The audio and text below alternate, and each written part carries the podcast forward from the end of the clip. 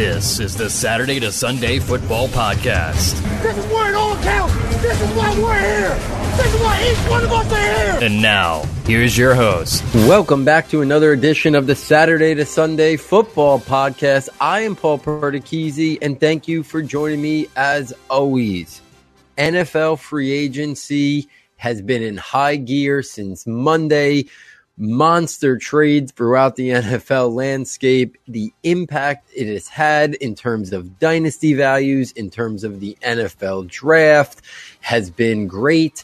And I'm here tonight to break it all down with you, to give you a little bit of a distraction from everything else that is going on in the world around us. Please, to all our listeners, to all our followers, please stay safe uh, and hopefully you know, with all the football news going out there, it's a small welcome distraction amongst all the other chaoticness that is surrounding us. Please make sure you're doing the social distancing. Stay at home, be with your family, uh, be with your close ones, um, listen to podcasts, watch TV, you know, follow everything that's going on in the world and, and give yourself a little bit of a distraction by following the football stuff as well. Uh, and spend as much time with your loved ones as possible uh, as we kind of wait it out and, and see what happens in, in terms of all of this. So let's get right into it because it is really, I'm recording this on Wednesday. Uh, late afternoon, early evening. So there has been a lot to break down in terms of what has happened since the legal tampering period started, you know, Monday afternoon at noon. We'll kind of group this by position a little bit, but obviously some of the moves will have impacts throughout the positions. So I'll talk all about any anything that's a effect of a move, I'll talk all about it in one time rather than circling back to it. So let's start right at the top. I mean, I don't think there's anywhere else to start except Tom Brady, arguably the greatest quarterback in the history of the NFL, choosing to leave the New England Patriots and continue his career with the Tampa Bay Bucks when I look at this, I think the impact that this has in terms of dynasty value is, I think, stock up on Tom Brady in the short term. You know, obviously he's not much of a dynasty asset, but if you're talking about the next year or two, I think Brady has a chance with the weapons in Tampa Bay to be a better fantasy producer than what we saw in New England. I think this now keeps him more on the fringe QB1 spectrum, and there'll be some weeks that he might be a definite you know, high or mid QB one. Other weeks, maybe a high quarterback two, but I think his ceiling and his floor are considerably higher with Tampa Bay than they would have been with New England. And I think that's for a couple of reasons. A, the playmakers around him. Two, Tampa Bay's defense and scheme on defense is nowhere near as good as New England. So I think that will put him into a little bit more of some shootout scenarios. So I think stock up in the short term on Tom Brady in terms of the ramifications of him going there, in terms of the other Buck skill players. I think it, there's no way to look at this and say it's not a little bit of a stock down or hit on Mike Evans. Mike Evans is a guy who wins at the catch point, who does most of his damage, you know, winning, going up vertically, even down the field vertically, wins with his body, wins with going up and high pointing the ball, his body control, his physicality, and his toughness. Like we talked about last year with N'Keal Harry, when I said I thought it was a horrific landing spot with Tom Brady and the Patriots, Brady's not really ever been that guy besides when he had Randy Moss and Rob Gronkowski in their prime to just throw it up and let playmakers go get it. So I think Mike Evans is going to see a little bit more of inconsistency because he's not playing with a guy like Jameis Winston, who was willing to take chances after chances and, you know, just throw it up and let Mike Evans make plays at times. And it led to a lot. So I think Evans will still be very good. I think he'll be more wide receiver two than wide receiver one. I think he'll still have wide receiver one weeks. Uh, so I think he'll still be a guy who is probably going to be a high wide receiver too when it's all said and done. But I think it's going to be very inconsistent week to week with Mike Evans. I don't think it's going to be as as routine as maybe we saw with Jameis Winston. So I think stock down a little bit on Mike Evans, as crazy as that is going from Jameis Winston to Tom Brady. Chris Godwin, I think, is probably around the same as he was with Jameis Winston. I think where he wins on the football field will mesh well with Tom Brady. But I do think we can't underestimate the fact that Jameis Winston and his very laissez uh, fair attitude with the football led to a lot of turnovers, led to the Bucks getting behind, and then led to a lot of garbage time and catch up mode. Tom Brady will protect the football as good as any quarterback in the NFL, as his history and his statistics show. So I don't know if Tampa Bay is going to be as routinely in catch up mode in these shootouts. I still think their defense is not very good. So I do think they're, but they were improving as the year went on. So I still think that there'll be some more high scoring games in Brady's future. But I do think overall, the wide receivers are impacted in the opportunities. Now, I think Brady will be way more efficient than Jameis Winston, but I mean, look at Jameis Winston's numbers. There's no way Tom Brady's numbers are going to even remotely approach probably Jameis Winston in terms of pass attempts, in terms of yards. So, you know, the overall opportunity and amount of passes is going to go down. So we, anyone who owns Godwin and Mike Evans is going to have to hope that more efficient leads to consistent fantasy production. But I think it's to be determined. I think if you're a Mike Evans and a, and a Chris Godwin owner, going from Jameis Winston, Tom Brady actually makes you a little bit more concerned than if they ran it back with Jameis Winston this year. I think in terms of the run game, whether it's Ronald Jones, uh, and I'll talk more about the run game later, I think having uh, Tom Brady will benefit whoever the running back is in Tampa Bay. I think they'll be more efficient, like I mentioned. I think there might be more opportunities for uh, goal line rushing touchdowns. I think the games will be closer because they won't fall as far behind and have to be playing catch up mode. So I think whoever ends up taking the Lions' share of carries for the Bucks, I think it will get a boost with Tom Brady being in that offense. As for OJ Howard, I think his stock goes up, even though the Bruce Arians scheme wasn't very favorable to tight ends. Tom Brady is a guy who has utilized his tight ends obviously a lot during his tenure in New England. And because he's not a guy who pushes the ball vertically down the field, this is not going to be Bruce Arians' traditional offense. He is bringing Tom Brady in there knowing that Brady is not the ideal fit for his scheme. He's going to let Tom Brady run whatever scheme he's most comfortable with. And they are going to cater, cater without a doubt to Tom Brady's skill set. So I think this is definite stock up and an opportunity for OJ Howard maybe to get back into the good graces of the fantasy landscape and potentially be one of the the most pleasant surprises this year and maybe get back to being that tight end one that I think so many people and maybe even the top six or top eight tight end, which most people expected last year. So I think a lot of ramifications there on the New England side.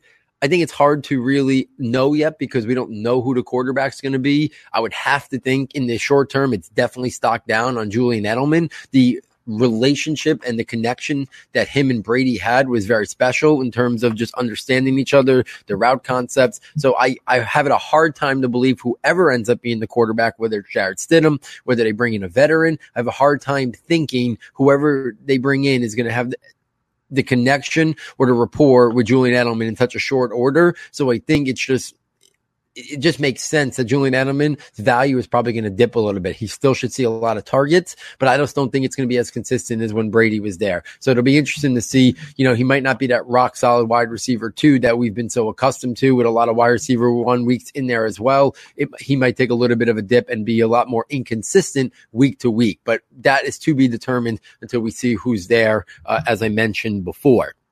If we stay on the quarterbacks, uh, other quarterback news to obviously discuss is Philip Rivers going to Indianapolis. Interesting there. I think, I don't think it really moves the needle much with the Colts pass catchers too much. I understand Jacoby. I think Philip Rivers has obviously got more left in terms of uh, the passing value than Jacoby Brissett, but I don't think this is. I don't think Philip Rivers has a lot left in the tank. I think he might improve T.Y. Hilton a little bit. They might be more willing to pass a little bit more than they were with Jacoby Brissett and, and, and trust Philip Rivers. But I think I still think they're going to be a run focused team and they think Philip Rivers can just do a better job passing when they need to, but they've improved their defense with the trade of DeForest Buckner, which I'll talk about in a second. So I do think, I don't think Philip Rivers is going to throw as much as he did with Los Angeles. So while I think he's a better thrower at the moment than Jacoby Brissett, I'm not sure it means that the Colts pass catchers dramatically change their value. I think I like T.Y. Hilton a little bit more, but I don't think it really moves the needle too much in terms of that regard. Uh, I do think though that the all around impact of the Philip Rivers trade. I mean, Philip Rivers signing, followed by trading pick 13 to get a star defensive player in DeForest Buckner, does change the NFL draft narrative a lot because the Colts seem to be that team that a lot of people were penciling in for maybe wanting to go after a quarterback. You heard a lot of connections between them and Jordan Love. Now, without that first round pick, they're out of the quarterback market. Maybe they see somebody on day two, a Jacob Eason Falls, a Jake Fromm somewhere on day two. Maybe they're intrigued by somebody like that, but I don't think that's a guy who you're going to pencil in you know, even in year two, even if Philip Rivers is only there for year one. So I think it takes them out of the top end quarterback market without that first round pick. So I think that does impact the first round a little bit because you had those teams you know, picking, you know, in the, in those teams that you thought were very much interested in picking quarterbacks. So I think the Colts now out of that, you know, really changes the narrative a little bit. So, so that's something that the impact of the Philip Rivers signing followed by the DeForest Buckner trade. And it wasn't just a Rivers signing. If they still had their first round pick, I would think that it is very possible that they still would have taken a quarterback even with Philip Rivers in the fold. But now without without uh, that first round pick, I think they're out. And to kind of tie it into the Tom Brady, at 14 was the Buccaneers. So now 13 and 14 are no longer in the quarterback market in round one. That changes a lot because uh, some people thought the Bucks might make a move up to get a quarterback in round one. So now pick 13 is the 49ers, pick 14 is the Bucks. I don't see the 40, the Bucs taking trading for Tom Brady and then going out and, and drafting a rookie quarterback at pick 14 or making a trade up. They're going to get someone to complement and help out Brady or help out that defense. And they're trying to win right now. So I think that changes. Now the only team in that teens area that could be looking quarterback, I think, is the Las Vegas Raiders. So that's an interesting thing because you had those three teams at 12, 13, and 14 that you all might, that we all thought might be trade up scenarios. And now I think the only one in that group is the Las Vegas Raiders if they see somebody that they really want and go up and get it. So I think there was a lot of ramifications of that trade uh, for DeForest Buckner and the signing of Philip Rivers. Some other quarterback news I want to get into. Teddy Bridgewater to Carolina like three years, like $63 million. I got to be honest with you. This is leaving my, scratching my head a little bit. I like Bridgewater. I think he can be a serviceable, average starting NFL quarterback. That's what I've always thought about Teddy Bridgewater. But I don't really get what Carolina's trying to do because they seem to be breaking it down and going into full rebuild mode. But if they're going to go into full rebuild mode, then I'm not sure I get – signing Teddy Bridgewater to a three year deal. Now, I haven't seen the exact structure of the deal. Maybe it's something that they can get out of in one or two years. So they're thinking if he's not it, we could still draft the quarterback next year. Bridgewater could kind of be the veteran there to help the, the rookie quarterback, whether he starts for a portion of the season or he becomes the backup at a really inexpensive price. It's a little bit confusing to me because if they were going full rebuild mode, I thought they would maybe just either, you know, run it back one more year with Cam Newton, even though that might have impacted the wins and losses, or they would have moved on from Cam Newton and they just would have kind of went with Kyle Allen and Will Grier or, or something like that. Or if they did sign a quarterback like Bridgewater, you know, or, or veteran, it would have been a one year deal, not a deal, you know, for Bridgewater, who's still relatively young, to a three year deal. So it leaves me a little bit confused. I do like the scheme fit with Bridgewater and then Joe Brady calling the plays. Obviously, Joe Brady from his time in New Orleans, I think is familiar with, with Teddy Bridgewater.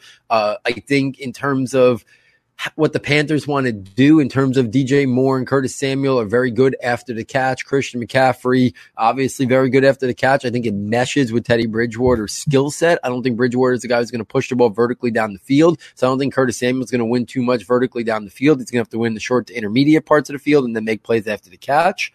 But I think Bridgewater is a very settling presence there. But I just don't know exactly what the plan is in Carolina. It seems to be off to a, a confusing start with who they're releasing. They just released Eric Reid today. Who they're releasing the the thing that they said about Cam Newton. They made it seem like he wasn't interested in playing there, and he came out and strongly denied that. So interesting signing. I don't think Bridgewater is anything more than a mid to low end QB two at best in terms of fantasy. So I don't think it really moves the needle in terms of fantasy football too much. Uh, staying with the quarterback, Ryan Tannehill stays in Tennessee. I think that was probably best for all parties. I still have my question marks on whether Ryan Tannehill is going to produce like he did down the stretch last year. I would not want to count on Ryan Tannehill any more than being a mid to high end QB two. And let's see if what he how he finished the year uh, is reality or not. I would not want to count on that. Also, Nick Foles just recently today traded to Chicago. I think that impact on that is we don't know who the starting quarterback is going to be in Chicago, whether it's Nick Foles or Mitch Trubisky. I think whoever it is, we're talking about mid to low QB2 value, no value in one quarterback leagues. Uh, hurts Mitch Trubisky's value in dynasty leagues. I think if they're so quickly potentially moving on from him and they're going to get give Nick Foles every opportunity to be the starter, uh, Gardner Minshew. I don't know if this means the Jaguars are now in play for a quarterback. I don't think Gardner Minshew is the long term answer. Maybe they give him one year as the full time starter. And if, you know, he struggles this year, then they're very much in the market for the 2021 NFL draft with Trevor Lawrence and Justin Fields and whoever else uh, arises and emerges from that class. So I think right now, Minshew is probably going to be the guy We'll see if the Jaguars now at pick nine are maybe in the quarterback market, whether it's Jordan Love, Justin Herbert, a trade up. I think it, I think it makes it possible that they are because I think the media and the and the fans got more you know, excited about Gardner Minshew. I'm not sure the Jaguars look at him and think he is the diamond in the rough and he's the next Kirk Cousins, Dak Prescott, Dave pick, who's going to be a guy who, uh, becomes a long term starting quarterback. I don't see that with Gardner Minshew. I think the story was fun, but I think they're very much in need of a quarterback. Whether they get a, another veteran to compete with with him this year, I don't know whether they look to draft one or whether they give Minshew one year uh, as the full time starter and then look into the 2021 NFL draft. Some other just quarterback things to talk about. I think this does open the door now for some interesting guys because we have Jameis Winston out there. We have you know, Andy Dalton readily available, you know, in a trade. We have Cam Newton readily available in a trade or potentially being released. You look at the teams that need quarterbacks, it's New England. I don't really see Cam Newton or Jameis Winston as a fit in New England. Maybe Andy Dalton. There's been some rumblings about that.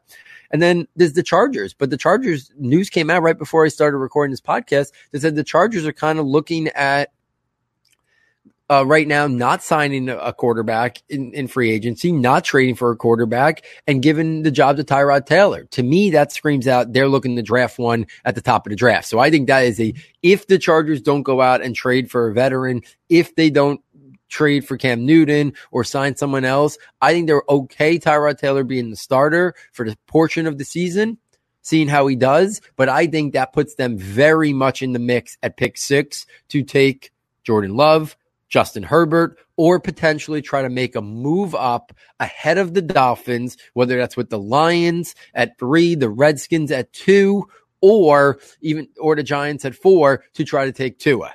Okay. I think the Chargers now become a team at the top of the list with the Bengals, obviously at pick one with Joe Burrow, the Dolphins, and now the Chargers in terms of looking to take a quarterback because we had that five, six, seven range that we don't were in the quarterback market. I don't I, I don't think Carolina is in the quarterback market at right now. I don't think they just gave Teddy Bridgewater a three year, $63 million deal and then they're going to go take Jordan Love or Justin Herbert. I don't see that. So I think Carolina, so I think the early part of free agency has had a huge impact on the first 14 or so picks in this NFL draft because I think now the Panthers are no longer in the quarterback market at seven. I already talked about then 13, which was Indianapolis. They're not Indianapolis is no longer picking there, so they're out of the quarterback market. Tampa Bay with Brady, I think, is out of the quarterback market. The only team that I might now say is in the quarterback market is the Jaguars. So I think the Chargers now, if they don't get someone, are very much looking to take a quarterback early on. I'm really intrigued you know, to to see now the Panthers' plans. I think they could be maybe looking at a guy, uh, a defensive tackle like Derrick Brown in in the first round. I think that's very much possible. I can see Tampa trying to get offensive line help for Tom Brady. Uh, or a defensive piece to make their defense a little bit better. I can see the 49ers potentially looking for a wide receiver as an alpha wide receiver there to, to go with Deebo Samuel for the long term because now they're in position maybe for a Jerry Jeudy or a CeeDee Lamb if they want to go that route. Uh, you know, they can go a lot of different directions, the 49ers, but I think now with that pick, they could very much be in the market potentially for that lead dog wide receiver and let Deebo Samuel still be that second piece as a wide receiver, do a lot of different things with, but they might not be now may be able to complement him for the long term and build around a top flight wide receiver prospect this year, Deebo Samuel and George Kittle, and that be the foundation of Kyle Shanahan's pass offense moving forward and piece together the running backs with the guys they have. And, and, you know, Shanahan's system really seems to produce whoever the backfield is in the backfield. So they could look at that and say, we don't need to invest heavily at the running back position, but we're going to set ourselves up with a star wide receiver, you know, the, uh, star tight end and then Deebo Samuel. So I think that's an interesting way that they could go uh, so it's going to be interesting. This quarterback market is really uh, something that I'm, I'm interested to kind of see uh, what happens here with the rest of the quarterback position. If we talk, uh, let's take this to the other biggest move. I'm going to get, I'll go back to running backs in a second if we're just going for the positions, but we got to talk about the DeAndre Hopkins trade. One of the most stunning trades I could remember uh, ever because there was no prior, maybe the the morning of the legal tampering, Peter King came out with a story that said it was possible that he can be had. And I think most people brush it off as it would take a really big package. Well, they, it didn't take a really big package. I mean, the Houston Texans make one of the most bewildering trades I've ever seen in my life as a football fan, trading DeAndre Hopkins and a fourth round pick to the Cardinals for David Johnson, a second round pick and a fourth round pick next year. So even though the, even if you say the fourth round picks cancel each other out, even though it hurts Houston because it's a year later for them, basically DeAndre Hopkins was traded for David Johnson and a second round pick. David Johnson and a second round pick. David Johnson, most people thought if he was traded, thought the Cardinals would have to add a pick to David Johnson similar to the Brock Osweiler trade years ago, just to take David Johnson off their hands at the cost he was. And rather than it being that, they somehow were able to, to A, get out of his entire contract and just add a second round pick to get one of the top five wide receivers. Some might say the best wide receiver or in the conversation as the best wide receiver in the NFL. Staggering trade. The fantasy and draft fallout from this. Let's start with the draft fallout first because it's less. The draft fallout is this. I don't think the Cardinals at pick eight are in the wide receiver market anymore. I think now they are strongly, even more so in the offensive line market. I'd be stunned if they're looking CeeDee Lamb or somebody like, or Jerry Jeudy at pick eight. I never thought they were anyway, but there was a lot of people connecting CeeDee Lamb, Kyler Murray connection. So I don't think they were ever in the market. I think now definitively they're not. With DeAndre Hopkins and Christian Kirk and then investing multiple picks last year in wide receivers, KeeSean Johnson, Andy Isabella in round two, Hakeem Butler, Fitzgerald still there. I don't see any scenario. I think it would be foolish to waste another high end asset on a wide receiver there. I think they're now locked into them getting one of the top four offensive tackles in this draft class, whether it's Tristan Wirfs, whether it's Mekhi Becton, whether it's Andrew Thomas. You know, they're going to get one of the four, the top four uh, offensive tackles in this class. I'd be absolutely stunned now if they don't get one of those top guys. It just seems with this draft class of so many hot so many top end guys, potentially four in the conversation in the top 12 picks. I think it's a lock that they come out of this draft with one of them in the in the top 10 of this round. It, it just seems inevitable that they either get, like I said, uh, I left out uh, Jedrick Wills uh, before. Whether it's Wills Jr., whether it's Wirfs, whether it's Thomas or Becton, I think that very much now is where the Cardinals go. The other impact is now, I think you got to think the Texans are very much in the wide receiver market for round two. They pick up that pick. This is a deep wide receiver class. Whether they look in the second round at a Michael Pittman Jr., at a Chase Claypool, at a, at a, a Donovan Peoples Jones, a Bryan Edwards, I think now they're very much in the wide receiver market because right now they have Will Fuller, while he's on the field, very talented, but injured a lot. They have Randall Cobb, who they just signed to a three year, $27 million contract. You know, they don't have a lot there. You know, they don't have a lot there. Keke Coutee, you know, so I think they now, the narrative is they need to get a wide receiver potentially with that second round pick if they don't make another trade or, or sign a free agent, you know, uh, of something of significance. And I don't think there's much out there left in terms of significance. So I think those are the ramifications on the draft from that trade. Uh, in terms of dynasty value, I think DeAndre Hopkins stays about the same. I think his value stays about the same. Obviously, we got to see the rapport and the connection he has with Kyler Murray, but I think all in all, he's still a top three, top five dynasty asset at the wide receiver position. He's still in the conversation, top three, top five in terms of redraft leagues. Kyler Murray stock up. I mean, there's no way around it. Kyler Murray stock goes up. He adds DeAndre Hopkins to the mix. And I mean, that there's no way of denying now that I think he, if he wasn't already, he's now very much in the top five mix, whether it's dynasty or redraft. I think you can make the case after Lamar Jackson, Patrick Mahomes. If you want, if you want to say that you want Kyler Murray third in dynasty, I, I can understand that. I can see putting him over Deshaun Watson, putting him over Russell Wilson based on his youth, the scheme, and now adding DeAndre Hopkins to the mix. I think it's a little bit of a risk over having him over guys that have been proven to be top five performers in Deshaun Watson, Russell Wilson, but I wouldn't blame anybody. I think he's now in the top five for sure. Uh, and his stock is up. Deshaun Watson, listen, I still love the player, love the player. Now, but it's impossible to say this doesn't hurt his value. Because what if Will Fuller suffers another injury? I mean, I know Deshaun Watson adds a lot of value with his legs and rushing touchdowns and stuff like that. But I mean, this is, there's no way around it. They need to replace some of Deshaun, uh, DeAndre Hopkins value. I think this in the short term hurts Deshaun Watson a little bit. He might not be right there now behind Patrick Mahomes and Lamar Jackson. I think now he's clearly more not in that top tier with, with those two guys, but now he's more in that next tier, whether that's with Kyler Murray, with Russell Wilson, you know, and that group, Dak Prescott. I think that's now where Deshaun Watson has to be pegged at the moment. So I do think it has a little bit of an impact in terms of his value moving forward in dynasty leagues, where I think before this trade, I would say he's right there. It was a clear top three in Mahomes, Lamar Jackson, and, and Deshaun Watson. But now I think that's a little bit more up in the air in terms of Will Fuller, I think this might give him more opportunity to see his stock and see more consistent targets. So I'll say stock up on him. Uh, in terms of that. So that's something that I think uh, we'll see. But for him, it's all about his health. You know, if he stays healthy, he could be a wide receiver too. I think now he's locked into more targets. So I think that's something, you know, of intrigue that, that we'll be watching closely. In terms of David Johnson, I don't know what David Johnson has left. You know, last year didn't look like much. Was he, you know, whatever it was, whatever the case was, partially the line, partially maybe injury, but he just looked slow at times, you know, and it's not like Houston has this great offensive line. Obviously they trade for Laremy Tunsil, but their offensive line is still a work in progress.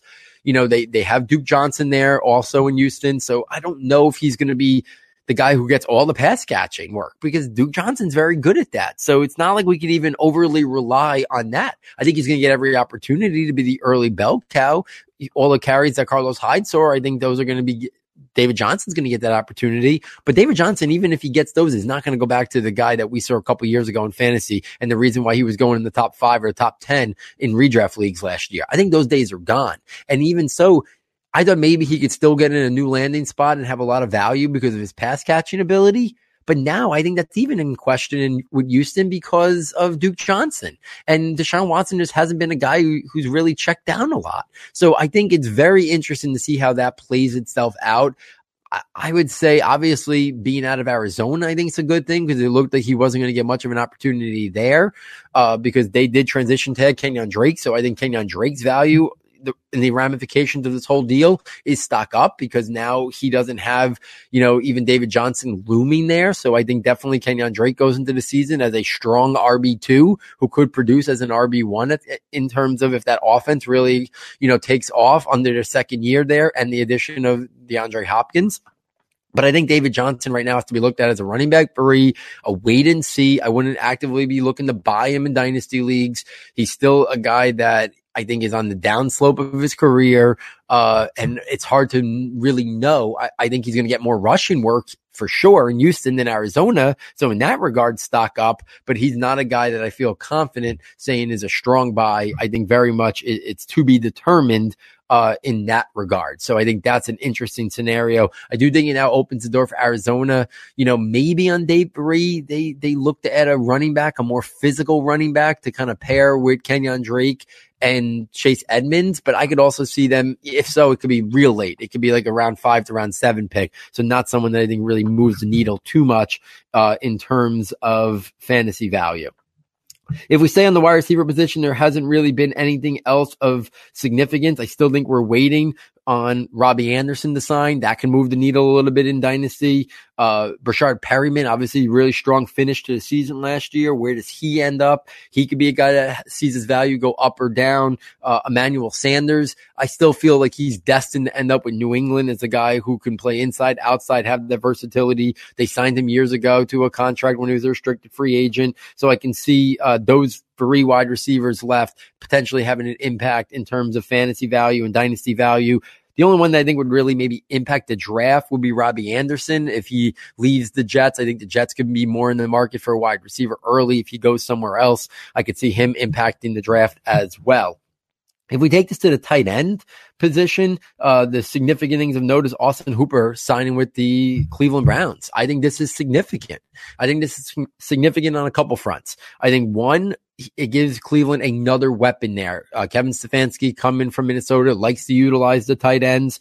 Uh, I don't know what this does though for the other pass catchers because it does, I think, even take more targets potentially away from OBJ and Jarvis Landry. But I, you know, they have two really good running backs, one who's really good in terms of pass catcher and Kareem Hunt. So they they upgrade the offensive line with the signing, uh, you know, of the top offensive tackle in the free agent market. So I think you know they're a team that is going to be a better running game this year, you know, with that, with the addition on the offensive line, they now add a more proven, better tight end than they've had, uh, you know, with Austin Hooper, David Njoku, while a lot of talent has been very inconsistent, you know, so I think that's something that really, uh, you know, is something that's intriguing, you know, so I think Austin Hooper loses some value. I think in with the, with the relationship he had with Matt Ryan and how much, you know, targets uh, he saw in Atlanta, I'm not sure he's going to see that type of targets, uh, you know, moving forward. I think that's something that is going to be a little bit of a weight, you know, a little bit of a, you know, something that we don't know. Baker Mayfield's going to have all these weapons at his disposal. Uh, and it's going to be interesting to kind of see how it all shakes out because they have the two running backs and they have, you know, Jarvis Landry and they have, you know, uh, OBJ and all these guys, and they still have David Njoku. And I don't think they're looking to trade David Njoku. I think they're going to do a lot of two tight end sets. So I really do think it's going to be interesting to kind of see how this shakes out because I do think it's something that we really are going to need to monitor closely uh, in terms of what we hear, because I don't know if there's enough to go around, you know, it, with everything that they got going on right now. It, it's going to be something, uh, it's going to be something to follow closely. And, the name escaped me before. Obviously, the big offensive line, uh, offensive tackle they signed was Jack Conklin, the top tackle on the market. So their running game is even going to be better last year than it was. So they're going to be a very good running team with Nick Chubb and Kareem Hunt and now you add Austin Hooper to the mix. I think I think dynasty value up on on Baker Mayfield. At this point, there's no excuses. You got him a top of the line right tackle. You added a top six to top eight tight end on the market uh, in the NFL, I should say. So yeah, a number one wide receiver in OBJ. You have a very good number two wide receiver in Jarvis Landry. So I think stock up on Baker Mayfield's value. We'll see if he can come back and bounce back after a down season last year and play more like he did in his rookie year. Uh, I think in terms of Jarvis Landry and Odell, maybe the change in scheme and, and another weapon could open things up a little bit more for them, but it all depends. They're going to be a very good running team, I think, this year, better than they were. And I just don't know if the addition of Hooper helps or hurts them. Uh, I could see it maybe being them being more efficient, but at the same time, less opportunity. So I, I think it's a, a basically a net equal there in terms of uh, OBJ and Jarvis Landry. I think it's a, a little bit of a stock down on uh, Austin Hooper because I think Baker Mayfield is not the quarterback that Matt Ryan is right now. I think he could be, but not right now. I think the report of him and Matt Ryan how is very good. I think he was, you know, locked in as one of the top three guys with the Falcons, and I still think he probably will be that with this team as well. Uh, because I think I said OBJ and that, but you also got to add in the much better run game that the Browns are going to have and a really good pass catching running back in Kareem Hunt. So I think that's the difference. This past year, Atlanta didn't have much of a run game. Uh, so Hooper really soared the, uh, lion's share of targets there after Julio Jones and then Calvin Ridley. So I, I think it hurts his value a little bit. So it'd be interesting in terms of on the flip side, the, the the the next move, so to speak, after this was the Falcons giving up a pretty significant draft pick in a round two pick, the one they got from Mohamed Sanu, which was kind of like an extra luxury pick because they somehow were able to fleece the Patriots to give up a second round pick from Mohamed Sanu when he was worth more of a round four, round five pick. And then they used that pick in a trade with some other things involved. But the main thing was the Falcons giving up a second round pick to the Baltimore Ravens to get Hayden Hurst. This is intriguing. I'm intrigued with Hayden Hurst. He's a dynasty buy for me right now. Hooper, I think would I'd be I'd be willing to sell if his value was high because I think he's never going to put up a season that he just did. But Hayden Hurst would be a buy. If you can buy Hayden Hurst at a reasonable cost right now, what is a reasonable cost? A early third round rookie pick, I think. If you can buy him at that, and if you're really desperate, even a late second, because I think I'd rather have Hayden Hurst in the short term than any of the rookie tight ends that are going to be drafted this year for sure. Going to an offense that utilizes the tight end a lot, which I think is significant.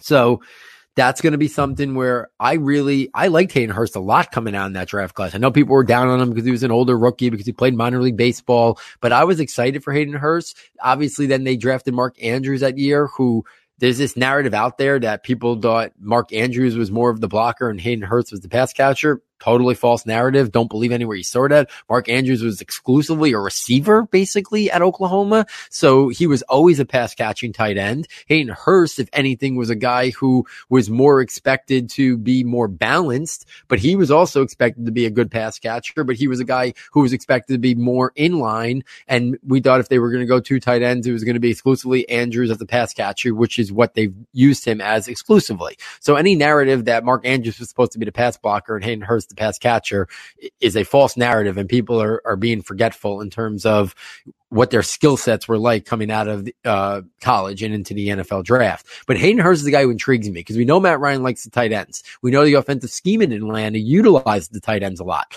Besides Julio Jones and Calvin Ridley, they don't have a lot in terms of pass catchers. You know, maybe they're going to get a, a top flight running back, something I'll talk about momentarily. But right now, they don't have much in terms of a pass catching running back. So I think Hayden Hurst is a, is a dynasty stock up.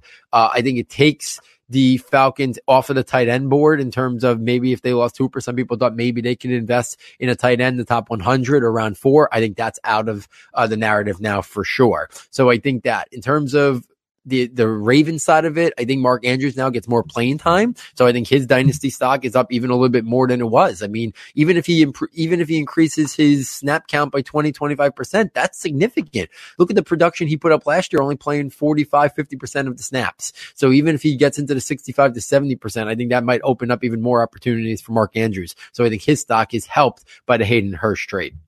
In, t- in terms of other tight end news out there, I think we are waiting uh you know, I think we're waiting a little bit uh, in terms of where Eric Ebron signs. I think he's the last guy that can really move the needle a little bit uh, in terms of dynasty value. Okay.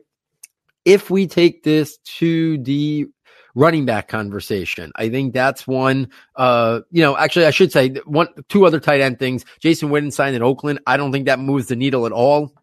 He should be the number three tight end after Darren Waller and Foster Moreau because they almost gave him $5 million, I would think that he might play more than Foster Moreau, which I think is a mistake. I don't think he has any fantasy value. And I will say the Dallas investing in Blake Jarwin as much as they did when they didn't need to this offseason, I think does speak volumes. So he's an intriguing guy, you know, that if he starts playing significant snaps with Jason Witten now no longer there, I think the Dallas offense is set up to be very productive. You know, they lost Randall Cobb. They obviously brought back Amari Cooper. Uh, I think Blake Jarwin could be a guy who could be an intriguing mid number, mid tight end two type, uh, to low tight end two type. So just keep that on the back of your radar. So if, if we take this to the running backs, you know, let's start right at the top. We already talked about David Johnson, that impact. We talked about Kenyan Drake and that impact. Uh, Derrick Henry getting the franchise tag. I think this does still leave open the possibility on day two for the Titans to take a running back and say, you know what? we're going to ride Derrick Henry for this year, and then we're going to let him walk in free agency with at like 28 years old, a lot of mileage on the tires. Uh, so I don't think it takes them out of the possibility if if if a guy like Jonathan Taylor sitting there at the end of round two, doubt it after his combine, but maybe they like another guy, or maybe they like AJ Dillon the end of round three, or somebody. I could see them still taking a running back in the top four rounds. Uh, I think round two might be a little rich, but maybe round three or round four. Uh, but they they are so built around that run game that if the right guy is there at the bottom of round two, I don't think they'd be, I don't think it'd be crazy for them to invest in it, knowing that this is going to be Derrick Henry's last year there. Uh, Jordan Howard in Miami, two year, $10 million. I don't think this moves the needle at all. I still think the Dolphins take a running back either with their third first round pick in the 20s or on in the second round. I think they're very much still come away with one of the top five running backs in this class. I think Jordan Howard is just a veteran, stable presence. Add to the mix. The Dolphins have tons and tons, of, had tons and tons of cap space. So I think they were able to invest it in a running back. I'm sure that that second year is mostly not even guaranteed. So if they invest in a rookie this year, it could be you know, similar to Miles Sanders and Jordan Howard this was supposed to be this year. I could see it being similar next year where Jordan Howard and the rookie, you know, split the reins, maybe favoring the rookie as, as the year goes on. Uh, and then in year two, it's exclusively the rookie. So I don't think the Jordan Howard uh, signing moves the needle at all in terms of the impact on the draft, you know, whatsoever. So I think that, uh, is something that I think some people maybe thought that the Jordan Howard signing changed things. I don't think it impacted anything whatsoever. Uh, obviously, running backs that are still out there that can move the needle. Uh, Melvin Gordon. I don't know what team. There's not a lot of teams that are in need of a running back. Atlanta needs a running back. You know, maybe Tampa Bay needs a running back if they, you know, want to move add to Ronald Jones. Maybe Detroit wants another running back to go with on Johnson. Maybe Buffalo wants another running back to go with Devin Singletary. Maybe Carolina wants another running back to go with Christian McCaffrey. I don't see Carolina obviously going after Melvin Gordon with Christian McCaffrey. Uh, could Buffalo? Sure. They might look at it as, as their win now team. Melvin Gordon and Devin Singletary are a nice one two punch. They're a team that wants to run the ball a lot. I couldn't, I can't see Detroit making a big investment in Melvin Gordon. I can see Tampa. I can see Tampa. They're the team now with Brady in full blown win now mode. I can see them getting Melvin Gordon and then, like I said before, first round pick, offensive lineman and go for it. Uh, there's also a lot of rumors out there about Todd Gurley. And I think Todd Gurley is an interesting guy that could come into play here where Todd Gurley could be a guy as a, a potential trade candidate. Maybe he's in the market at, with Tampa Bay as a guy who could, you know, be had, even though he's got a monster contract attached to him. So I think that's something of intrigue as well. So Gordon, the you know, Todd Gurley trade rumors, Devonta Freeman's out there, Carlos Hyde. These guys could still have value depending on where they land, but it's going to be interesting because not a lot of teams are in need of running backs. Like I said, Atlanta is, Miami could use someone else and those other teams that I talked about. And then you got this deep, deep running back class of superstars potentially in the top two rounds. These guys are, are, are considered potentially, you know, bell cow back some of them or lead committee guys, guys that can turn in to really good top 10, top 12 running backs in all of football and all of fantasy. So I don't know who's investing big money in some of these free agents that are out there. It's going to be very interesting to see what the Melvin Gordon market is. It's going to be very interesting to see if Todd Gurley gets traded. And I think Devonta Freeman and Carlos Hyde probably end up settling for one year deals as backups or, or add to a committee. Like I said before, Detroit or Carolina or Buffalo. Uh, those are maybe some of the best landing spots for some of these older veterans with a lot of wear on their tires. So it's going to be interesting in terms of the draft. I still think Atlanta in round two is locked in probably to a running back. One of the top five guys I think ends up in Atlanta. I already talked about Miami and then I talked about some of those other teams that could be looking for a running back to add to the mix, but it's hard to even find where these top five running backs go in the NFL draft. Let, and that's without even having a landing spot yet for Melvin Gordon a landing spot for maybe a potential trade or cut, you know, Todd Gurley, you know, so it's going to be interesting to kind of see who invests in running backs. These rookie running backs aren't going to end up in ideal spots where they get bell cow work right from day one. One or two of them might, but not all five of them. So it's going to be really interesting to kind of see where this goes with those guys. I think it's going to be fascinating to kind of follow this and, and see what happens uh, the rest of the way. Guys, so there it is. Like I said, we are Wednesday early evening right now. So there's a lot more that could still happen in free agency. If a lot more happens that impacts the NFL draft or dynasty values, I'll come back on later this week and do another podcast to break it all down.